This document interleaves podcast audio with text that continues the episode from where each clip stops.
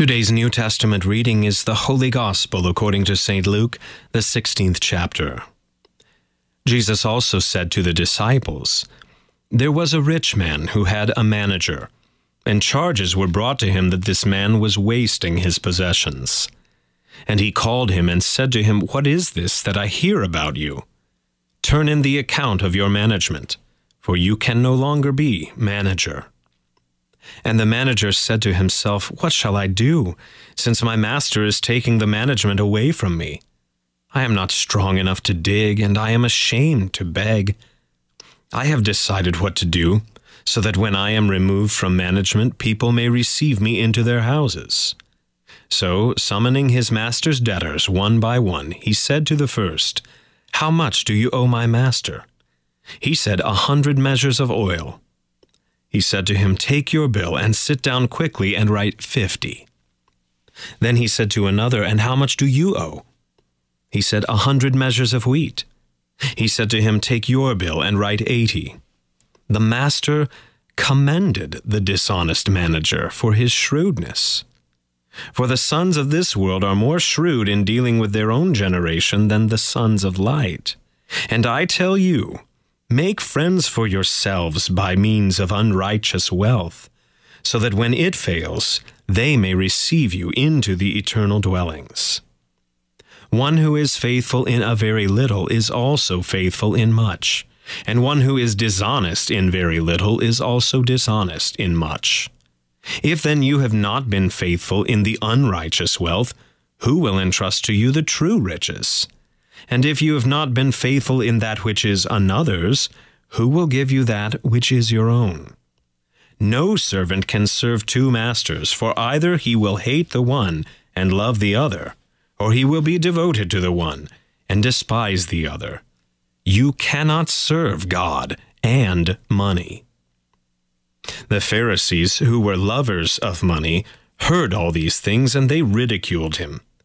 And he said to them, You are those who justify yourselves before men, but God knows your hearts. For what is exalted among men is an abomination in the sight of God the law and the prophets were until John. Since then, the good news of the kingdom of God is preached, and everyone forces his way into it. But it is easier for heaven and earth to pass away than for one dot of the law to become void. Everyone who divorces his wife and marries another commits adultery. And he who marries a woman divorced from her husband commits adultery. This is the word of the Lord. For today's meditation on God's Word, we welcome Pastor Sean Danzer from Trinity Lutheran Church in Great Bend, North Dakota, and Peace Lutheran Church in Barney, North Dakota.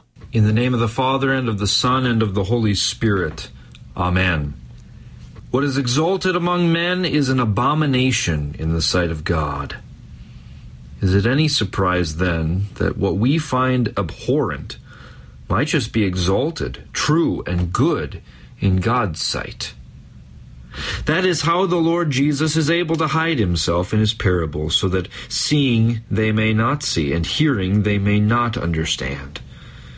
Only to those who know Christ Jesus, who know the depths of God's mercy revealed in the cross, is it given to know the mysteries of the kingdom of God.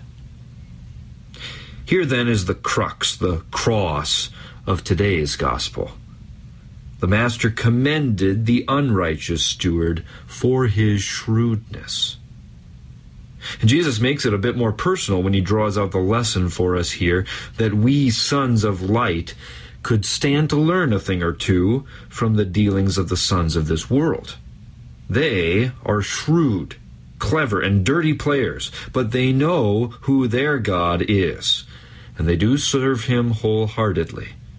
They press their money and their wits, and even their scruples, if they have any, into the service of mammon. It ought to be so also for us that we devotedly serve the true God alone. But alas, we are not that shrewd.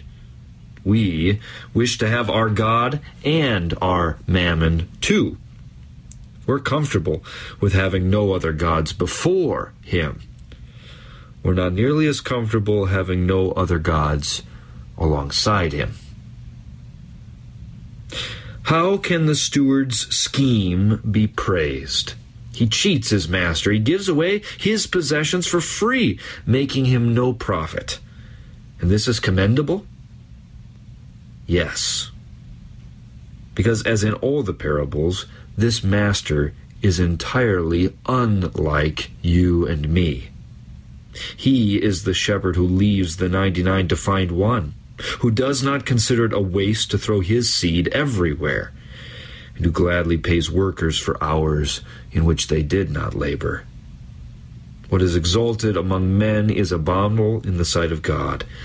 Self justification, being right through our own means, being as we are lovers of money and worshippers of mammon, who do not repent but who rationalize our idolatry, even try to paint it as holy and good.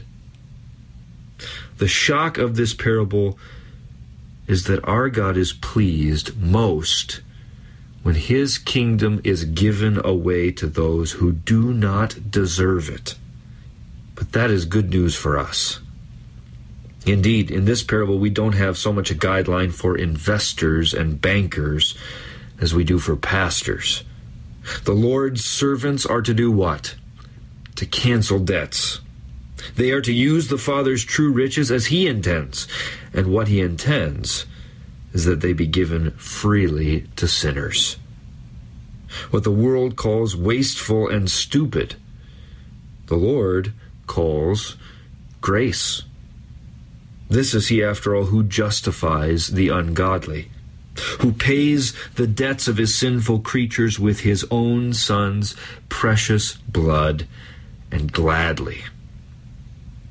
What a miserable, demanding, and never ending taskmaster Mammon is. The law will never stop accusing its worshippers. But what a gracious master you have in the Father of our Lord Jesus Christ. What he considers shrewd defies all human imagination. He loves to cancel debts, to forgive sins, and to show mercy to you. In the name of the Father, and of the Son, and of the Holy Spirit, Amen. The peace of God, which passes all understanding, keep your hearts and minds in Christ Jesus. Amen.